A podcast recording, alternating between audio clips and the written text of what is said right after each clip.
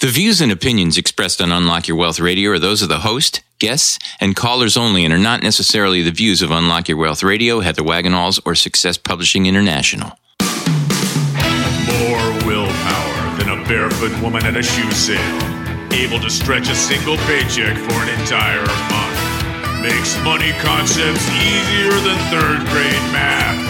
Introducing your purveyor of prosperity, Heather Wagenhals. Work all day, stress all night. Take your mind off your money and focus on your life. Money don't matter or the stuff it bought. It's the way you think, not what you've got. Yeah. Unlock Your Wealth Radio starts now. Yeah. Get your money mind right here at Unlock Your Wealth Radio. This segment is sponsored by Audible dot com. Get a free audiobook download at unlockyourwealthradio.com forward slash free book and click on the link to over one hundred fifty thousand titles to choose from for your iPhone, Android, Kindle, or M P three player. Welcome, everyone. We are so glad to have you. Thanks for stopping by. I am your purveyor of prosperity, Heather Wagenhals, and I am flanked by the maestro of moolah, none other than Michael Terry. Uh, hello, folks. Yay! I like it. Mixing it up. That's what we do here at Unlock Your Wealth Radio. But what else we do, more importantly, other than having a good time, is that we help you get your money mind right. And we're going to do that on today's show with the following great features. So our investor words, we're actually going to do a comparison.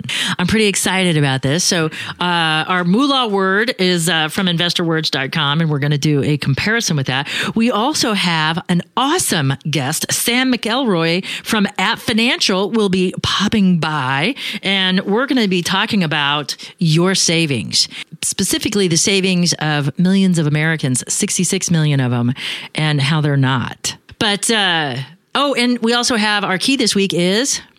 Uh, no seasonal exceptions. Key eight, no seasonal exceptions. So for those of you who are joining us for the first time, thanks for stopping by. We hope you gain some value out of this. Our Keys to Riches is our financial philosophy that I wrote that teaches you how to think like the rich and be in control of your own money. It also gives you specific techniques to create or fix your credit, eliminate debt, save and invest, all while transforming your current financial habits into healthy money management skills. And on last week's show, we did break the budget.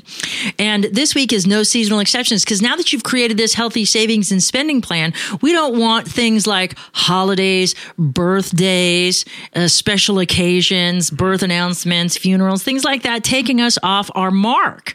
And how do we effectively recognize a holiday, commemorate a special event without going broke? And I have my card up philosophy, but you have to listen to our other show now, because the Keys to Riches has grown grown so much in popularity. It's its own syndicated show, and you can find it on your channel here, wherever you choose to listen to Unlock Your Wealth Radio, or you can visit its very own website at keys to riches dot com.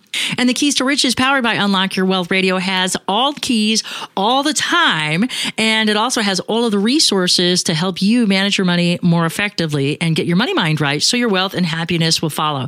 So all you have to do is pop on over to keys to riches dot com so you can get this week's installment of the Keys to Riches financial philosophy.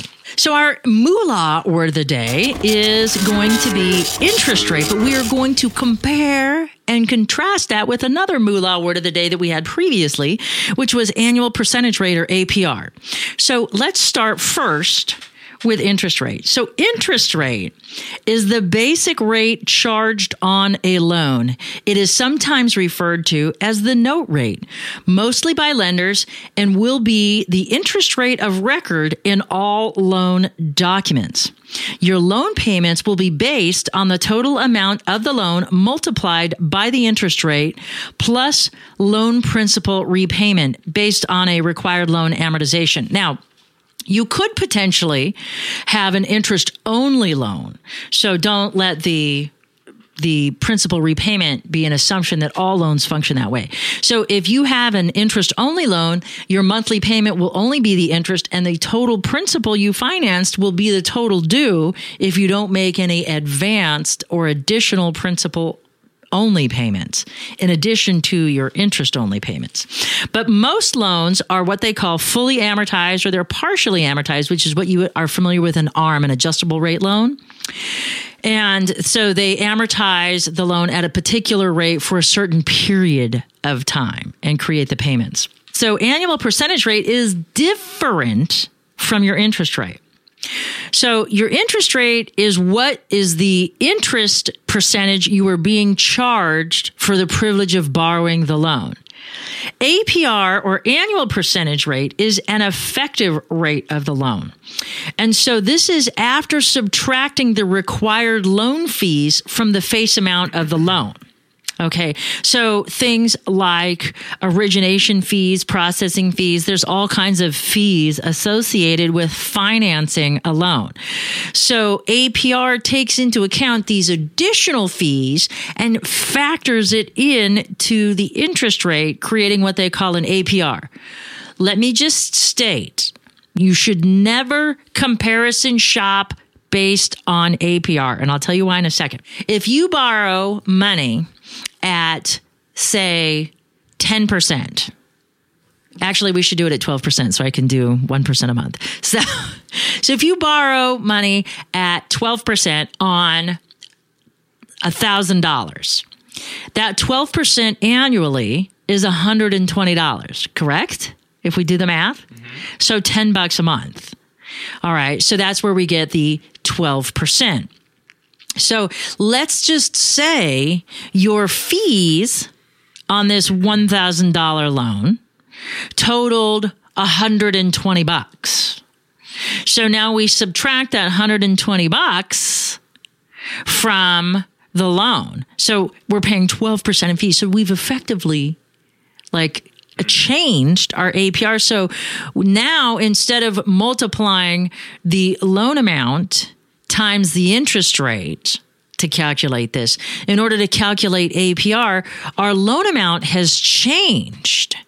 And so now we have to take the interest plus this fee and calculate backwards to come up with your effective rate, or what we call A P R.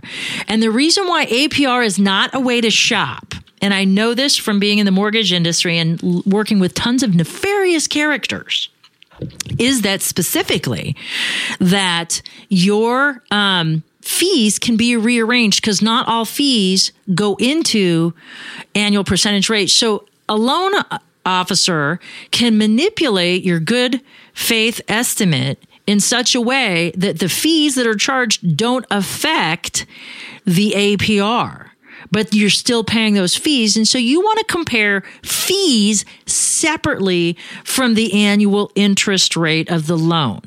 That's how you truly effectively shop. A P R is this bullcrap idea that somebody in the federal government felt like it would create a basis for shopping, and it was supposed to make it easier, but it made it inherently more difficult for you as a consumer, because lenders can be disingenuous and they can hide fees. And that's why you don't want to calculate fees in that fashion. So you want to break them out. So that's it for our Moolah word of the day. Let's talk about our fabulous guest, Sam McElroy. He is co-founder and managing member of At Financial and At Financial Investments.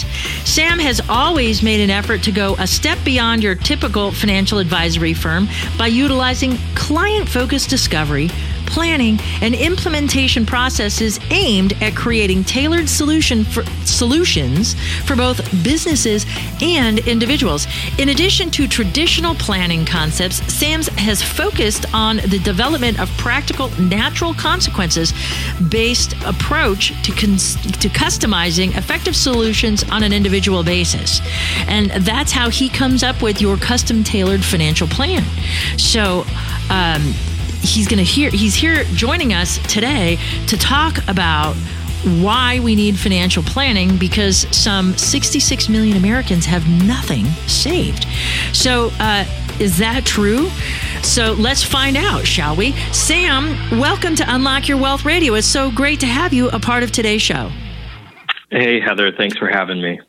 So tell me a little bit, uh, about this uh, savings problem we're having here in America. Some sixty-six million Americans don't have anything. Yeah, it was a really interesting article that came out that was that was talking about how, you know, the vast majority of people, almost six million Americans, have zero emergency savings, and that even beyond the sixty-six million that have nothing, uh, if you take it one step further and just, you know, ask who would have enough to cover even a, a minimal emergency, call it a couple thousand dollars, that it would be an even larger number that didn't have enough to be able to weather that. So it's it's turning into a pretty significant financial crisis uh, here in America. So I'm feeling like we're channeling two thousand five again, because that's when we had a negative savings rate in this country. Yeah, I think you agree. I, I, you know, I think there's a lot of similarities to things that are going on, uh, both personally and from a, a global economic standpoint, that are eerily starting to feel a lot like two thousand five, two thousand six again. Yes. And, you know, and you know, what's interesting is we've compressed time frames. If you think about the first S and L crisis in the eighties, you know, we had a good run before we goofed up again and made the same mistakes in the housing markets. So um, is uh, is this savings rate specific to one age group or demographic, or is it uh, equally spread across the board? I think it's equally spread across the board, but if I had to kind of pinpoint one, I would say that we see a more profound effect with millennials these days. Um, because, you know, if we start to really dig into the problem a little bit and we think about, you know, what's going on, it's, it's really, I guess, a combination of a couple different variables. You know, it could be A, that it's a behavioral issue, meaning that people just don't see the importance of savings. But I don't really think that's what the issue is. You know, I think it's more that, you know, people would like to save, but that money is going elsewhere. And uh, we pinpoint things like student loan debt, you know, credit card debt, uh, you know, the inability to be able to maintain inflation and, and pay for the cost of living and stuff like that. And I think that's what's really putting the pressure on the income that we have and making it more difficult for people to be able to put money away for an emergency fund or long-term savings these days.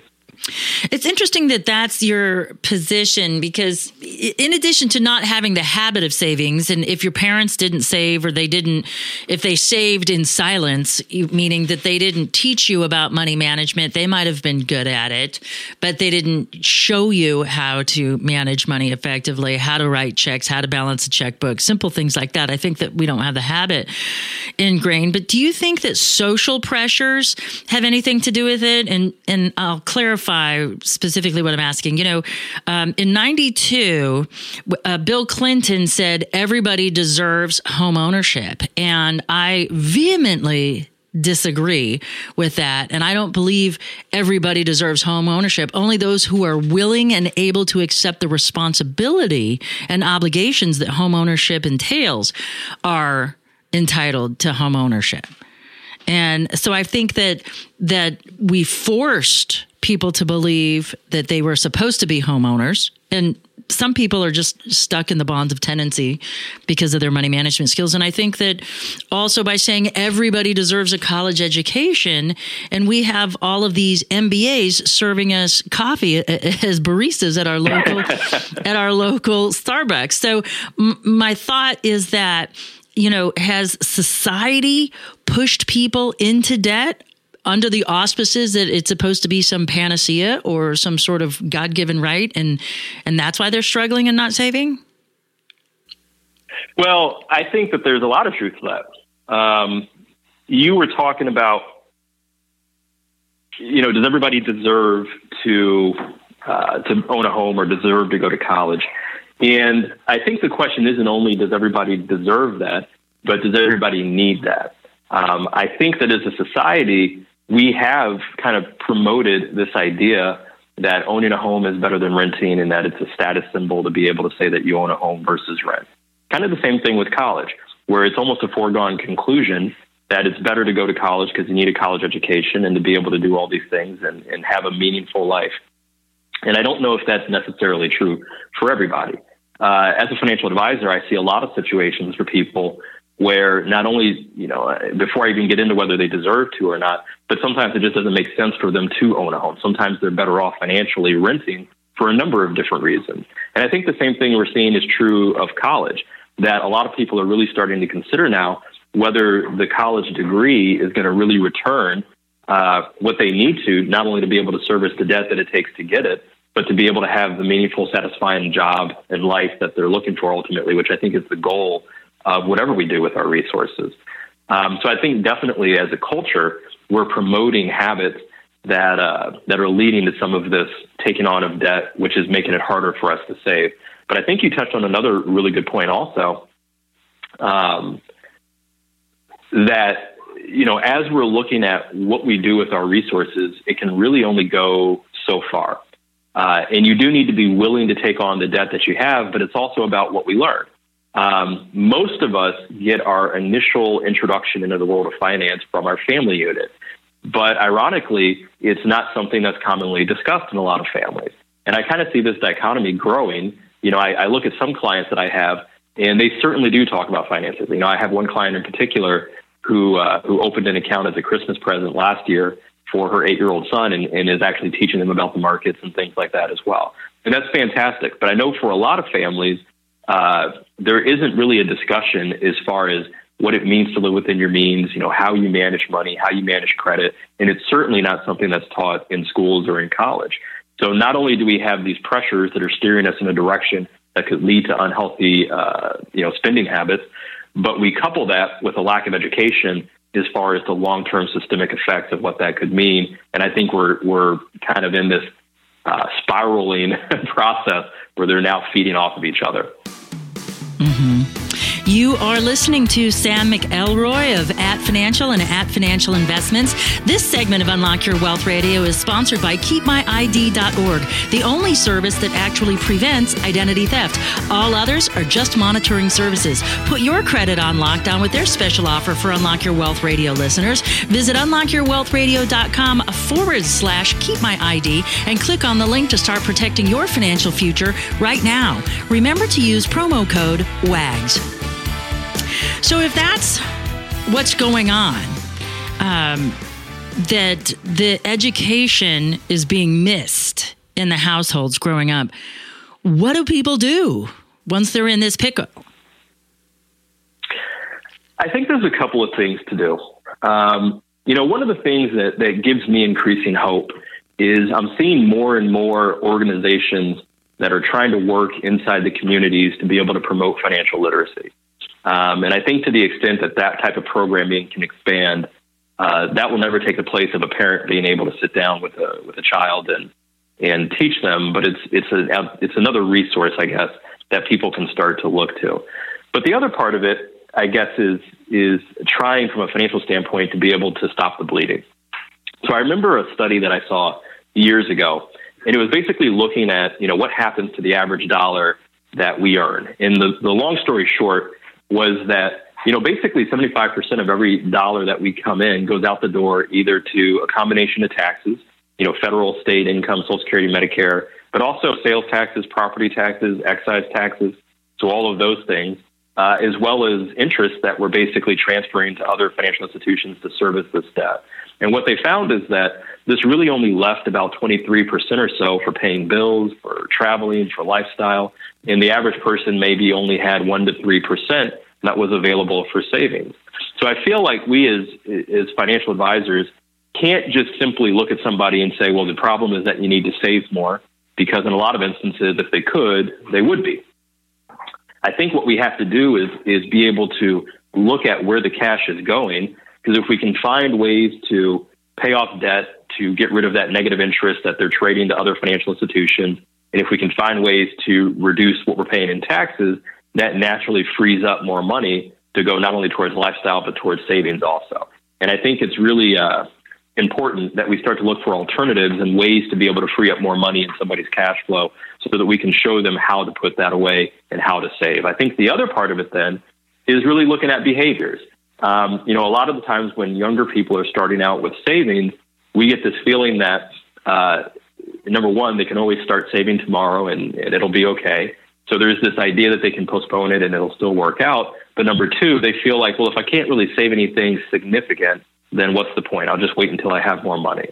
But what we try to tell people is that the most important part is to let time work for you. So start sooner rather than later, but also to establish the behavior. So even if it's a small percentage of what you make that you start saving now, the idea is that you want to get used to living off of less of your paycheck, because it's easier to increase the percent that you're saving than to go from not saving anything to saving something, if that kind of makes sense. Oh, absolutely it does. And uh, what are your thoughts on, instead of focusing on saving a percentage, to just create the habit to start with a dollar, put a dollar away, and and do that faithfully each and every day, just to build the habit?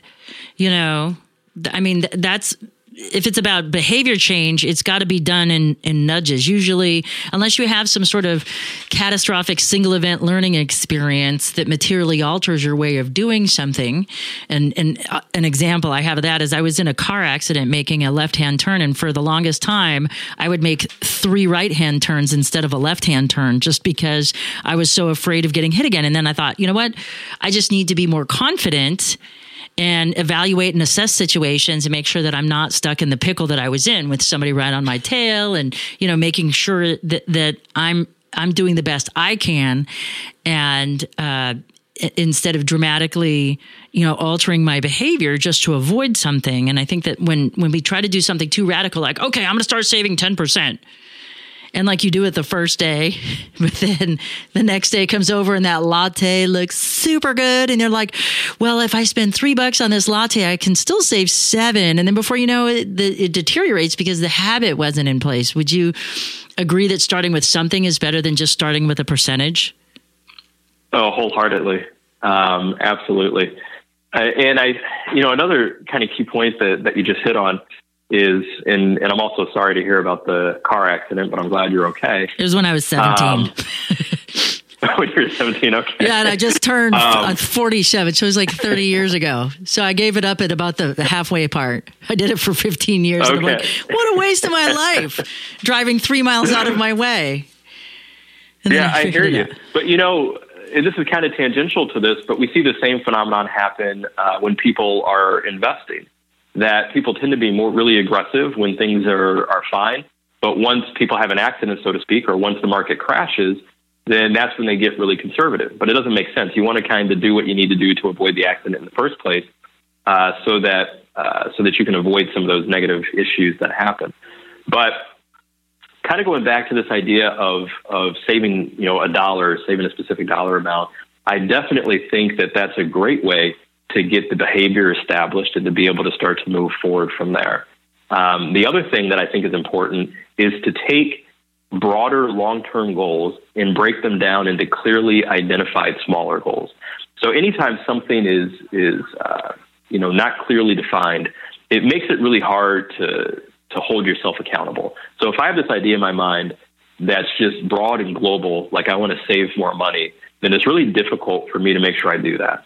But rather than saying, okay, well, I need one hundred thousand dollars in my emergency fund, if I come back and say, you know what, I want to save uh, one hundred dollars this month, or I want to have three hundred dollars saved in the next six months, if I break them down into smaller goals, it makes it easier to track, easier to manage, and it gives me more wins.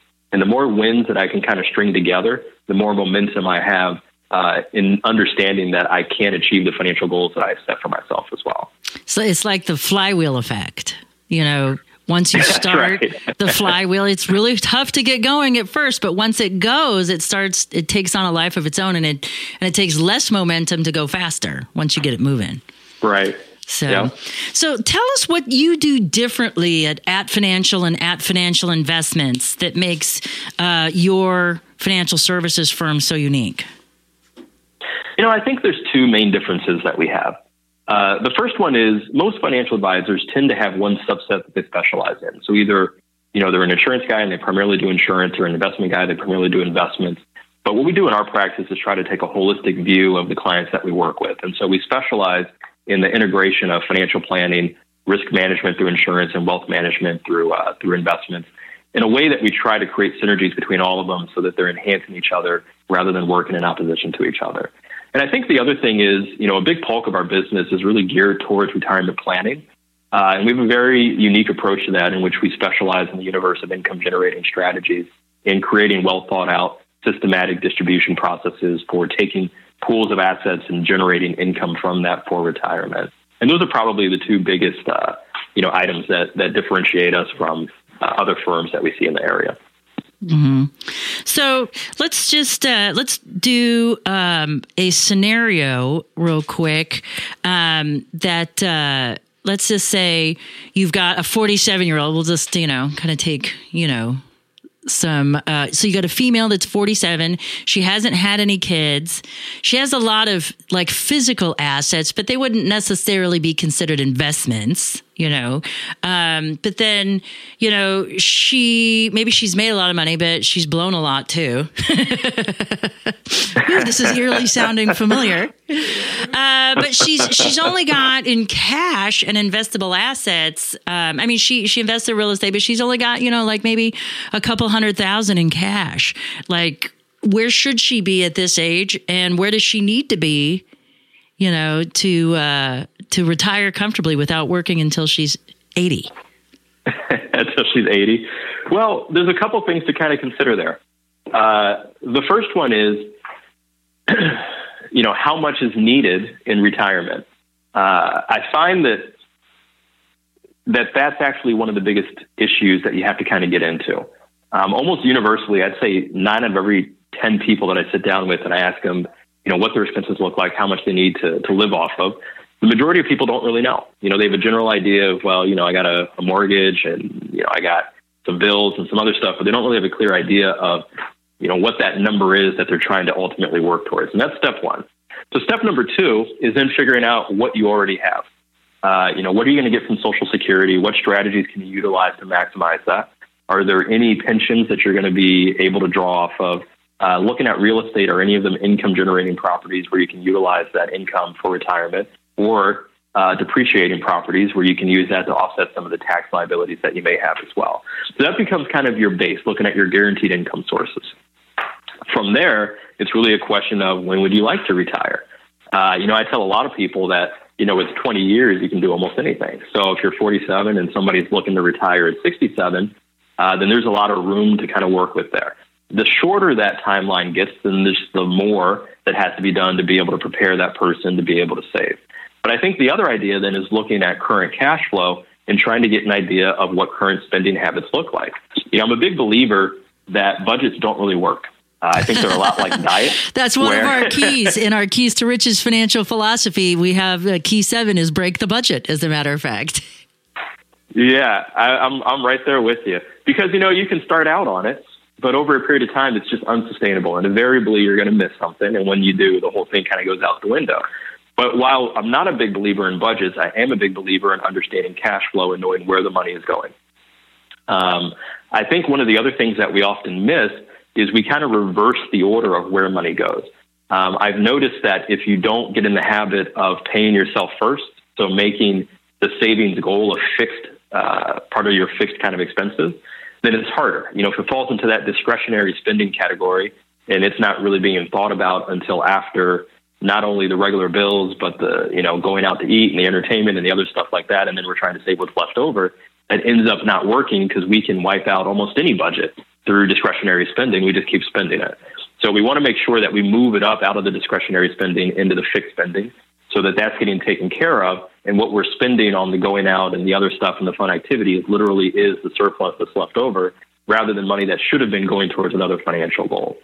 But I think those are the biggest pieces to kind of get it moving in the in the right direction. Outstanding. Well, if folks want to call you, connect with you, learn more about how you manage money, or they say that this is the guy for me, how do they get a hold of you? Well, uh, the office number here is three one two, seven six seven, nine one six six. Uh, you can also go to at financial dot com. That's spelled out. Uh, A as in Apple, T as in Tom, financial dot com. Or email us at info at, at financial dot com.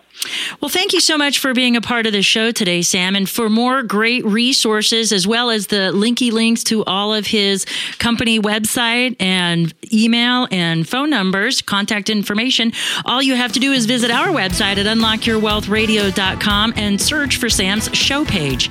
Thanks so much for stopping by. And uh, for those of you without a pencil, never fear, unlock your wealth radio dot com is here, so you can always get his good stuff. And for the maestro of moolah, Michael Terry, I'm Heather Wagenhals. Now go out and unlock your wealth today. Unlock Your Wealth Radio dot com is produced by Heather Wagenhals and the Unlock Your Wealth Foundation. Unlock Your Wealth Radio dot com and its affiliates are copyrighted two thousand sixteen with all rights reserved. For more information on the Keys to Riches Financial Wellness Series, please visit our website at w w w dot unlock your wealth dot com.